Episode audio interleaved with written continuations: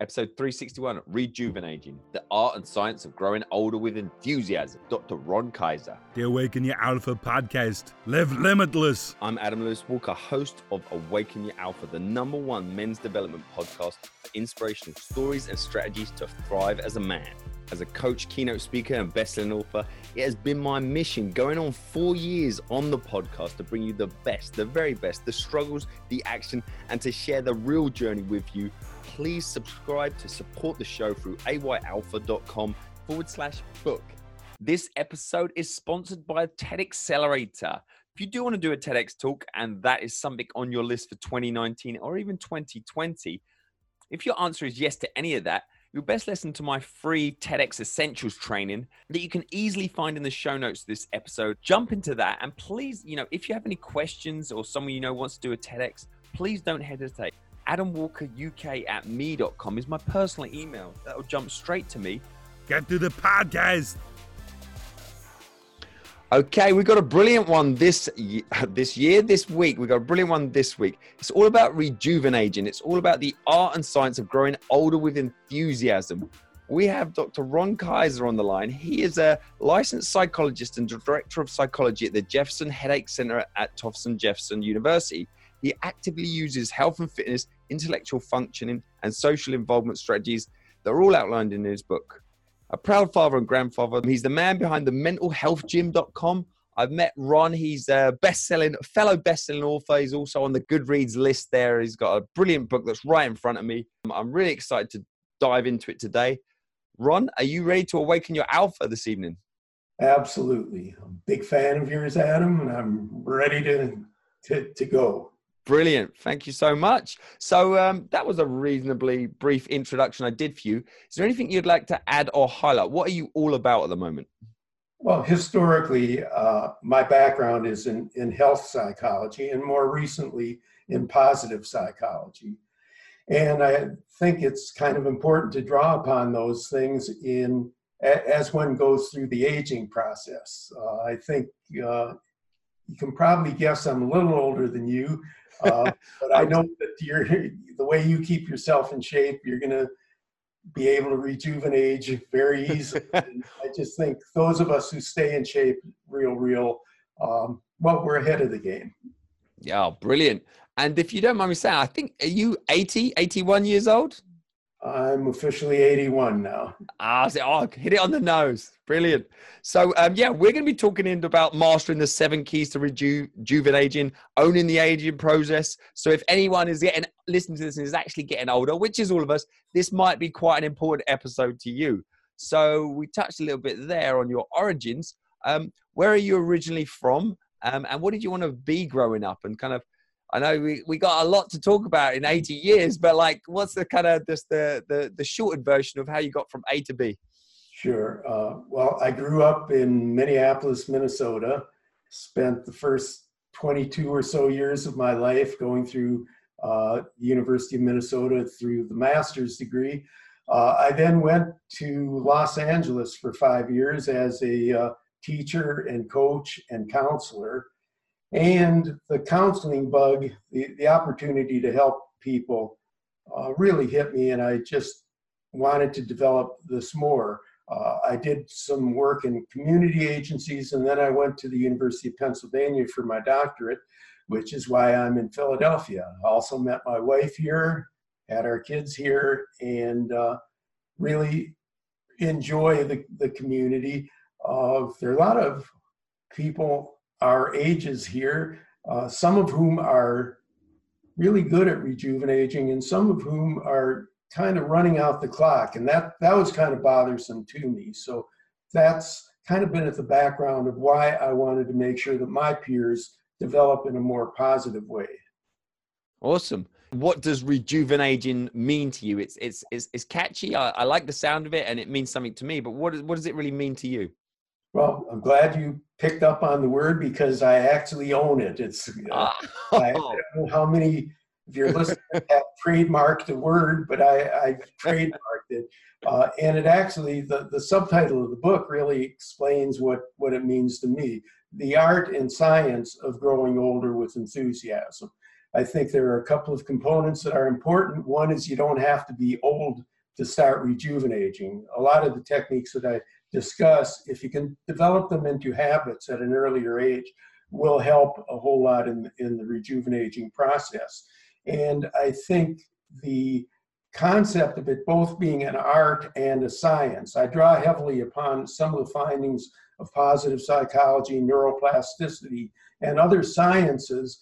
Uh, so I'm not just throwing some stuff against the wall and saying, hey, this worked for me, but there's really good science to indicate the seven keys of rejuvenating make sense, and that if we're constantly growing and changing in three main areas the health and fitness area, the intellectual functioning area, and the social involvement area, uh, we're way ahead of the game and we're likely to not get sucked into too sedentary a lifestyle, too negative a lifestyle, but rather to look forward to the aging process. Uh, I've made the, the comment that if I knew how much fun old age would be, I'd have grown older faster. Uh, don't know if that's totally true, but I, uh, I, I, have found this to be a really good time of life. Brilliant. And um, you touched on there the mastering the seven keys of rejuvenating. Could you just sort of maybe briefly go through what these seven keys are? I know you talked about three key aspects there. Um, and if you feel, dig into one of them or however relevant to explain it. Okay, well, I'll I'll start at the beginning and certainly interrupt me if uh, if I'm either not making myself clear or if you think something is so. Any, yeah, if any questions pop up, if I'm, I'll, I'll jump in as well. okay. So number one, it all starts with the mindset. Uh, the mindset is kind of the characteristic way in which uh, a person develops habits and approaches to the world. Uh, there's a, a, really important psychologist, Carol Dweck, who developed the concept of the growth mindset and the fixed mindset. Mm-hmm. And one of the things she identified is the fact that some people from an early age get rewarded for being either bright or pretty or whatever it is, and they begin to learn that concept.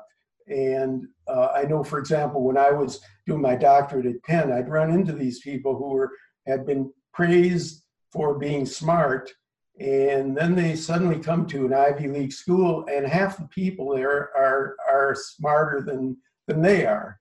Um, you know, I'm I'm thinking I'm thinking straight away. I, w- I was quite good at sport and like the sporty kind of sporty guy. Then I went to the best sports university in the UK, and I was like, yeah, everyone was pretty much better than me. So, hey, it's very humbling. It's it's it's good for me. Yeah, sure. absolutely, and that's why the people with the growth mindset are the ones who were really praised for trying.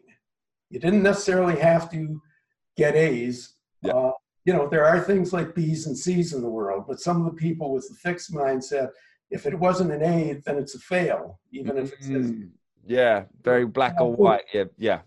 And I think the same thing applies when we get into the aging process that, yeah, there may be some things that we can't do as well as we did before. There may be some dreams that have been kind of quashed uh, as we go along. But if the goal is to move forward, then that gives us the mindset to, to really build upon. So I think mindset is first and foremost. Mm-hmm. And uh, the next key is really uh, kind of intellectual functioning. This is the thing that many people, as they approach the aging process, begin to be, you know, very concerned about. And unfortunately, there's a lot of publicity about dementia, Alzheimer's, and so on. Uh, and, and those are certainly valid concerns, but there are things that we can do to try to offset those. Mm-hmm. And in my, uh, th- there actually are 71 different behaviors that I identify in uh, the book, and I forgot there's at least a dozen in terms of activities that we can do to yeah. try and boost our intellectual functioning. I mean, it might be too general and maybe too individualized, but what maybe like your top three ones that, you know, or maybe you feel like some people miss? Okay, one of the things is uh, those of us in my generation didn't necessarily grow up with computers and the internet and things of this nature. And while it can be an isolating kind of thing, Uh, the reality is, though, that there's a lot that can be acquired intellectually if you don't if you don't make that the center of your life, but if you use it. Uh, secondly, uh, many of us reach the point where uh, we have a whole lot of books in our to-do list. Yeah. Uh, and then we reach a certain age and, and we can do it. We have, we may have the time to do it. I also encourage people to uh, take classes, uh, learn new skills. And one of the most important things is what we're doing now, and that's if we can stay in touch with younger people, that can help us. Number one, can, can help with the alertness, uh, expose us to new ideas in the world, and also the feedback that we get. The next thing, I actually uh, wanted to put it first, which is uh, the attention to diet and uh, and what we put into our bodies. Mm-hmm. Um, my editor kind of uh, talked me out of it, and I went and asked some other people, and they agreed with him. Uh, said that that trying to control eating is too hard. I always thought it was one of the easier things because it's not dependent on feedback from somebody else or you know like social involvement or things of that nature. And so it's, it's very visual. You you know, it's hard not to notice what's like getting put into your face. yeah, and I mean, you got total control over it.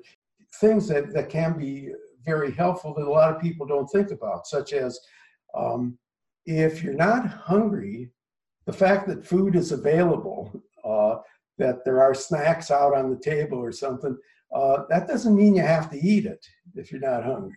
You yeah. Know, so so being able to say no. Uh, when you take snacks, one of the things I encourage my patients and, and try to do myself, if I'm taking a bag, some potato chips, I, I've got this technique. If they if they're not broken, I can do about six potato chips at one time. Then I have to reseal the package, put it back in the cupboard. So if I'm going to take it again, I, I have to mindfully think that I'm doing that. Yeah.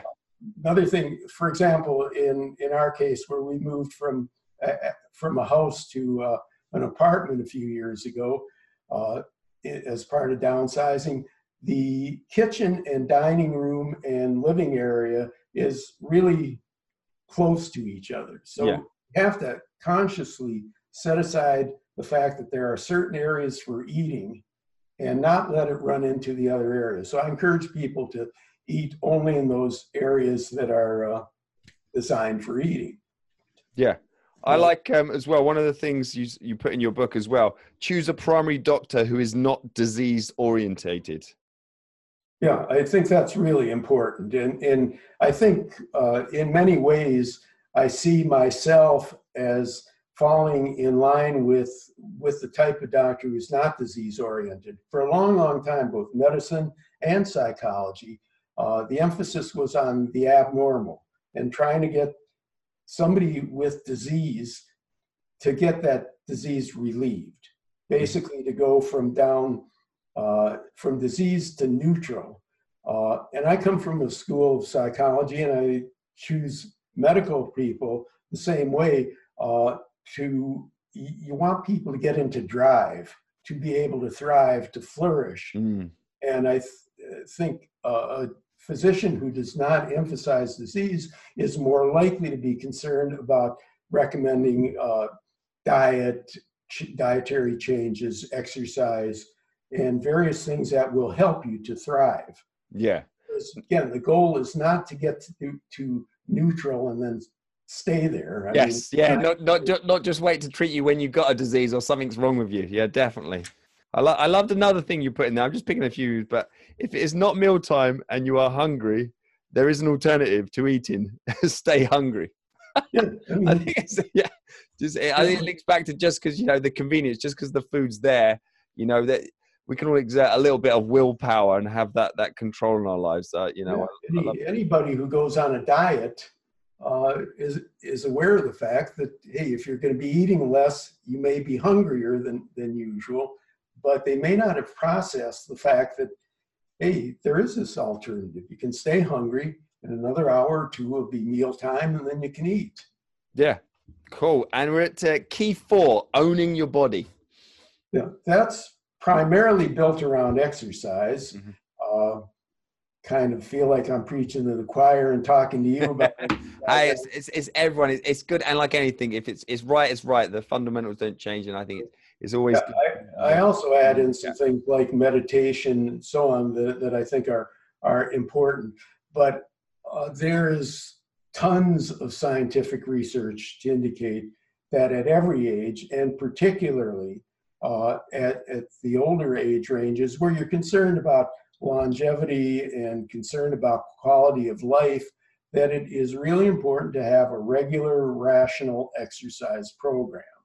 Uh, to again, I uh, in my case, I go to the gym three times a week for just generally working out. I also take a yoga class. Uh, I live in an area where it's uh, where I can walk to work. We can walk to concerts, restaurants.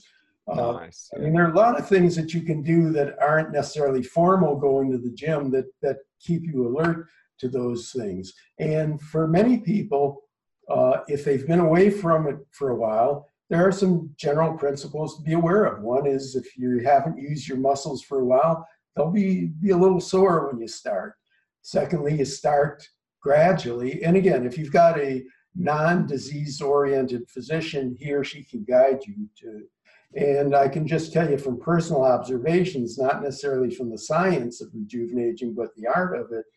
Uh, I've seen many of my contemporaries who continue to function well and exercise, uh, but I have seen others who just kind of traded in an active lifestyle for a couch and, and TV, and you do see uh, increased disease, reduced longevity.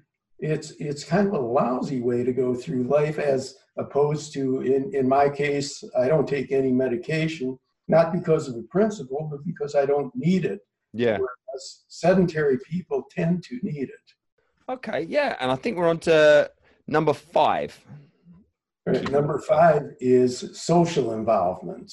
Um, they're really, uh, again, this is where we draw upon science there is good evidence now that uh, uh, isolation or loneliness uh, is right up there with uh, overweight, uh, smoking, sedentary lifestyle in terms of being a killer. Mm. You know, it's very important uh, to maintain social relationships, even if you're in a situation where you don't have to.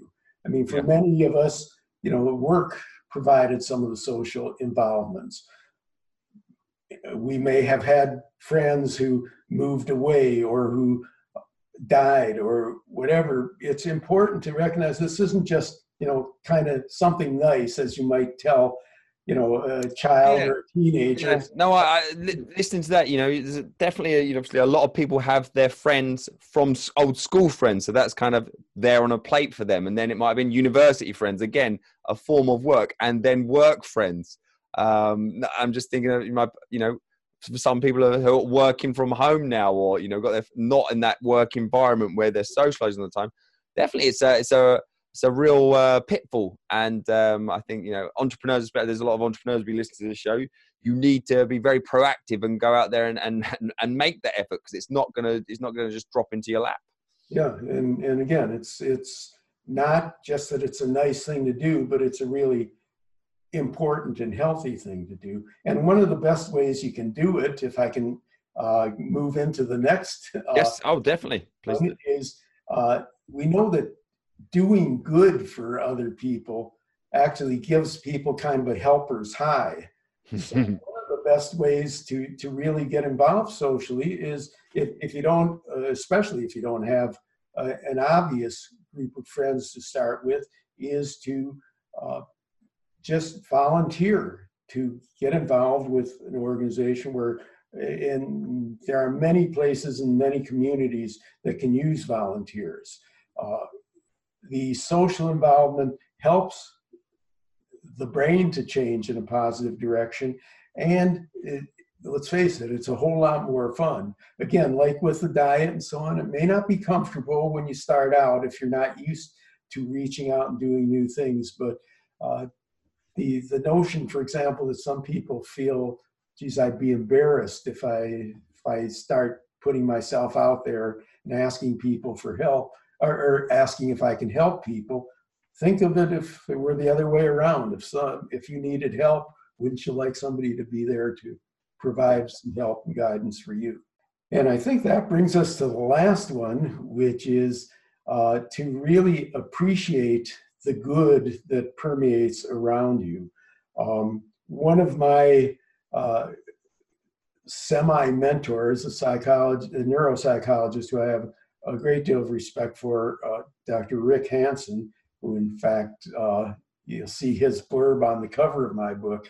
He's developed a concept called taking in the good, which is really when you're out there, whether you're uh, out in in nature, whether somebody does something really good for you, uh, to be able to take that that in. Uh, we just came back from a family vacation where, for the first time, we had uh, all three generations in the same place at the same time uh, on, on, a vacation, and it, just went so well. You know, there, there were times when I really felt almost tearful of how well this was going. Yeah. Uh, positive psychology teaches us that one of the best things we can do before going to bed is to write down what went well up to three things uh, that went well during the day and they don't have to be dramatic days um, you know sometimes you know I'll, I'll, see a patient who comes in and they're talking about the traffic and all yeah stuff and uh, I come in and I say how how long a drive was it? Say a half hour. Say, how many cars you think you passed? And they'll say hundreds, maybe thousands. I'll ask how many of them hit you. They'll say none. I said, hey, that's that's a pretty good day. You, you thought about it. So again, you know, being alive and well, getting from one place to another, having a train or bus show up on time, those are things to appreciate. Definitely. Not every, you know, 80 year old is, goes to these these conferences and is is like spending their evening being interviewed for a podcast that's going out in like 140 countries. So when was a time in your life when you know it was a real challenge and you really had to you know awaken your alpha and it wasn't going so smoothly? Okay well i can mention a couple of things. I think that uh, there was a a time that i think many of us uh, reached at one point where we were building a marriage, building a career, raising kids, and not doing any of them as well as we would have liked. You know, and one of the things that that happened is, well, if I'm not feeling all that great, uh, you know, what's going to the gym going to do for me? You know, and then I answered my own question and said it, it wouldn't do anything for them. What you know, what harm is it going to do me uh, if I if I don't watch my diet? You know, what if I come home, plop down, turn on the TV, even if I have nothing to watch? Uh, you know, which now I see as, as being a totally senseless thing to to turn on the TV with no purpose. Yeah. But you know, so I think there is a time in life, and, and I think this is a challenge for many people, uh, because you know what's going on is that's actual depression. Now I don't think I was majorly depressed, clinically depressed, or yeah. so on. But at some point, I had to say, hey, is this the way I want to lead the, the rest of my life? Um, and so I did start uh, to develop my thinking around the seven principles, what evolved into the seven principles. And then about 20 years ago, as I was, uh, at least in some people's eyes, getting older, uh, I would get these questions that was really that, that were really kind of bothersome, uh, such as uh, going for a medical appointment and the nurse asking me at, at the initial part of it, "What medications do you take?" Not do you take any medication? Yeah. yeah what medications? Yeah. And then somebody, I would meet somebody who, without really knowing me, would ask, uh, "When did you retire?" you know, so I mean, I began to see myself as being kind of a, a member of a minority that was kind of treated unfairly. Mm.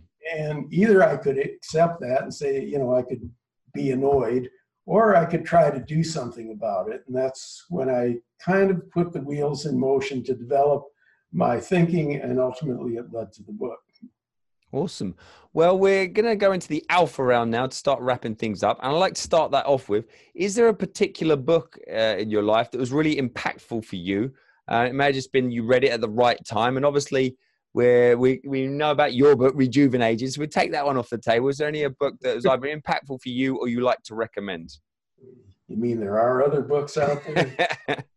well, I think that, that there are. Uh, a couple that that I from the positive psychology area that I think would be kind of important. Um, one of which is the book Flourish by Martin Seligman, who uh, he, he's written several books as his thinking of uh, positive psychology has evolved. Flourish is the most recent one and really sums up a lot of the principles of positive psychology.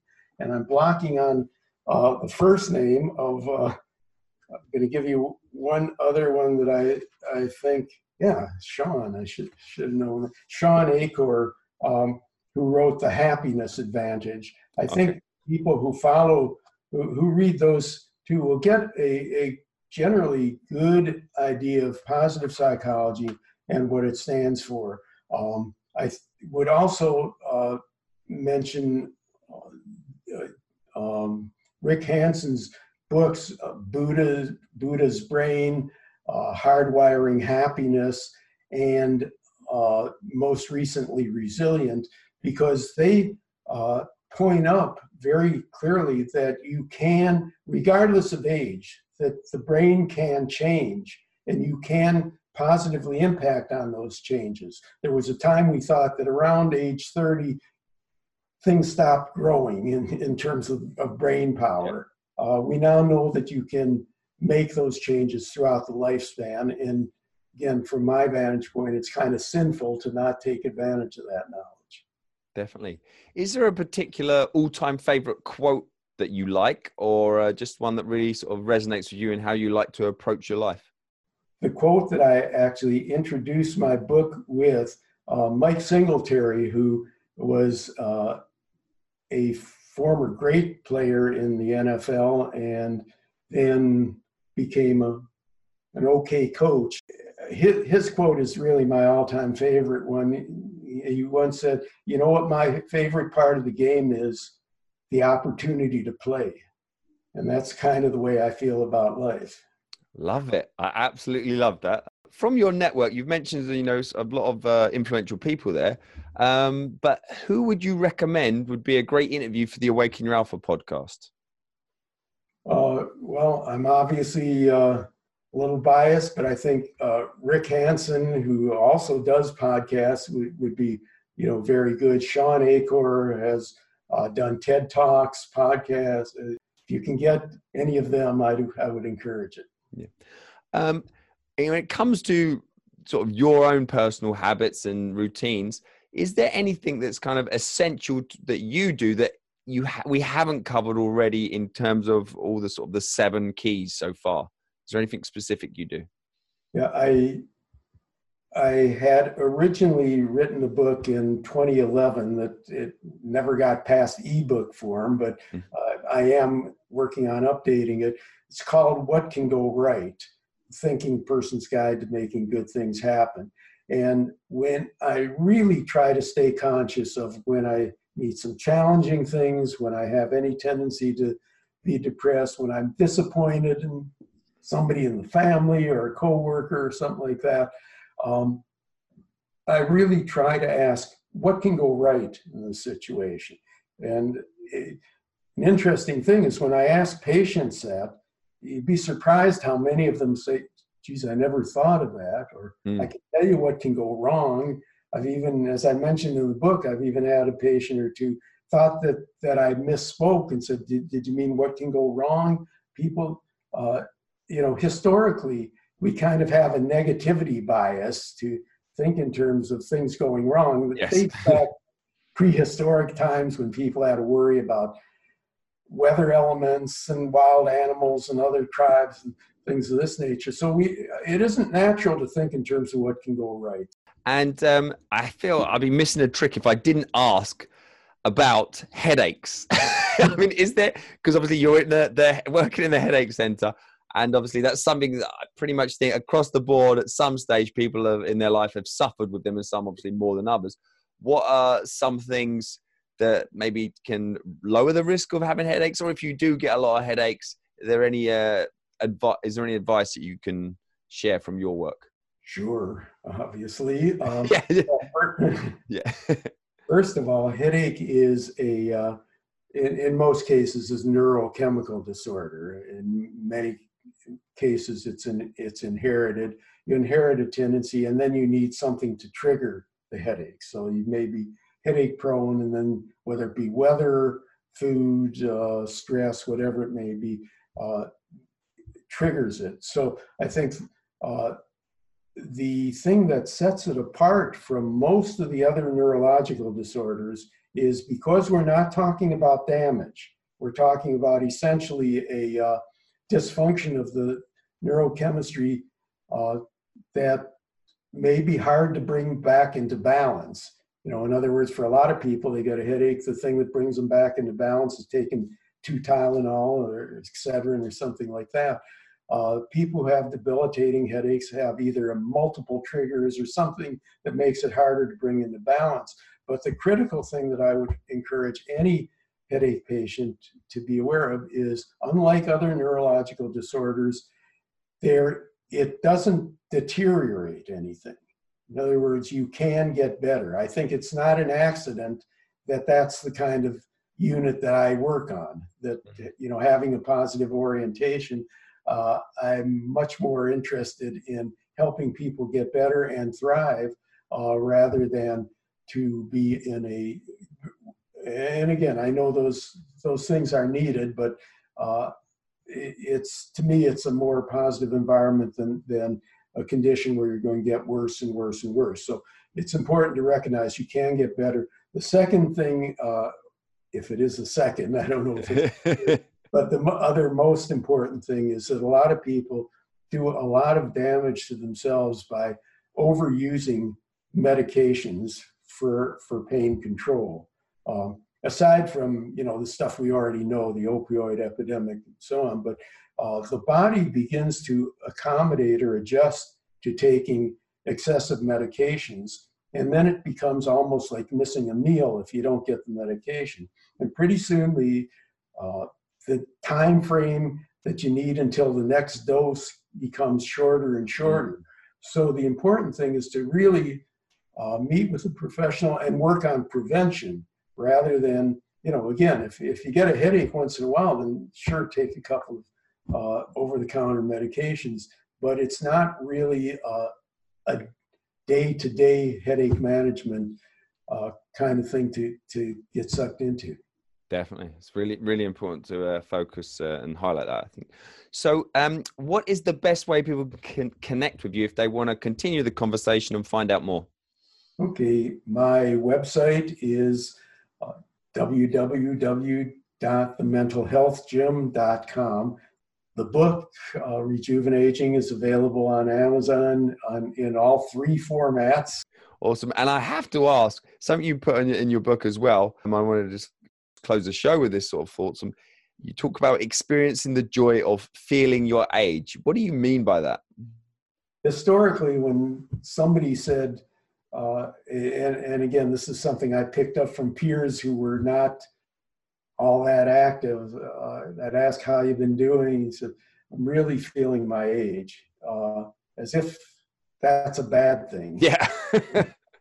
and, uh, you know, we are a certain age. So what I interesting as well. And when does feeling your age become a bad thing by society's standards? Because it's like, you know, yeah. if, if, like if a 25 year old said, oh, "I'm feeling my age," you know, is that what does yeah. that mean? Yeah. and that's what, what what my goal is to have a new definition for us older folks when we say we're feeling our age to really embrace that and uh, again it's it's a terrific time uh, for many of us. And, and there are obviously some some problems that occur in among people in older ages that that don't occur among younger ones but there are other kinds of things you know i mean accidents uh, and uh, spinal injuries are, are very significant uh, for people who are uh, late teens young adults and who perform risky behaviors which of course you wouldn't know about since I know what you're planning to, to do.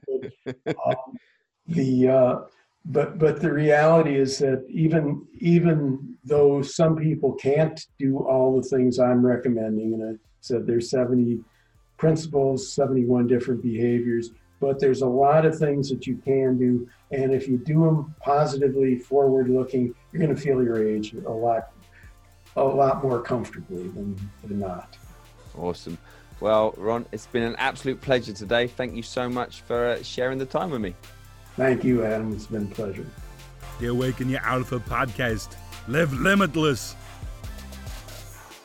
This episode is sponsored by TED Accelerator. Do you want to do your TEDx talk? If the answer to that is yes, in any way, shape, or form, or you've always thought that would be a cool thing to do, if you've got any questions, queries, please do reach out to me. AdamWalkerUK at me.com is my personal email. That'll jump straight to me. TED Accelerator enrollment is open three times a year, so please do reach out. We may be just about to start one, we may be in the middle of one, we may be just about to finish one. Main thing is reach out today to secure your spot on the next upcoming TED Accelerator, and there'll also be some pre work for you to do. So, it's best time to start taking action on this is today, and we'll get you secured when the next group goes through. Also, if you want this to happen now, now, now, there's also ways we can accommodate you in more of a one to one bespoke manner. All right, speak to you soon.